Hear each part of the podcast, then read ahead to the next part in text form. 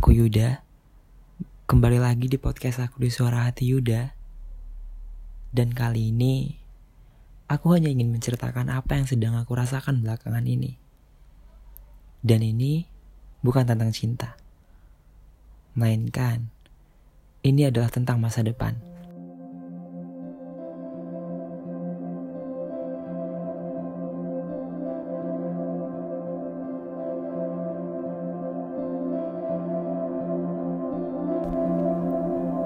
Ini aku, aku yang lagi di posisi kebingungan.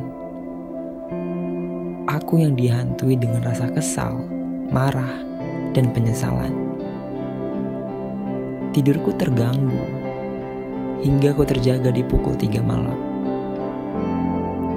Pikiranku beradu, membuat aku ingin membenturkan kepalaku.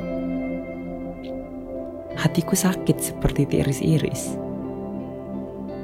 Rasa sakit itu yang disebabkan karena kehilangan sesuatu yang tak bisa aku raih. Menyia-nyiakan kesempatan yang harusnya itu tak aku abaikan. Kesalahan yang sebenarnya dihasilkan karena kecerobohanku sendiri. Setiap aku mengingatnya, membuat hati dan pikiranku berteriak lebih kencang dari alarm pembangun tidurku. Makin banyak darah yang keluar, hingga mataku meneteskan air yang begitu banyak, membuat dadaku sakit dan nafasku terengas-engas karena menahan suara dari sakitnya hati ini. Terlalu lebay bila dibilang depresi, namun aku merasa seakan-akan tak ada harapan lagi. Aku selalu mencari jawaban dari pertanyaan apa yang harus aku lakukan selanjutnya.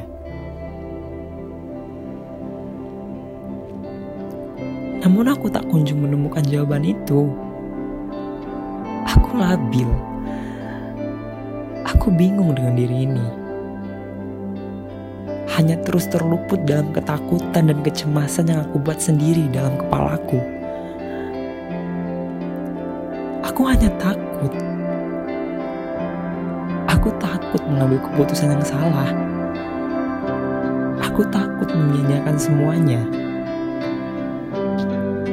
Aku takut mengecewakan mereka. Aku takut akulah penyebab terhambatnya mimpi aku dan orang tuaku. Dan aku takut akulah yang menghindar dari takdir baik dalam diriku.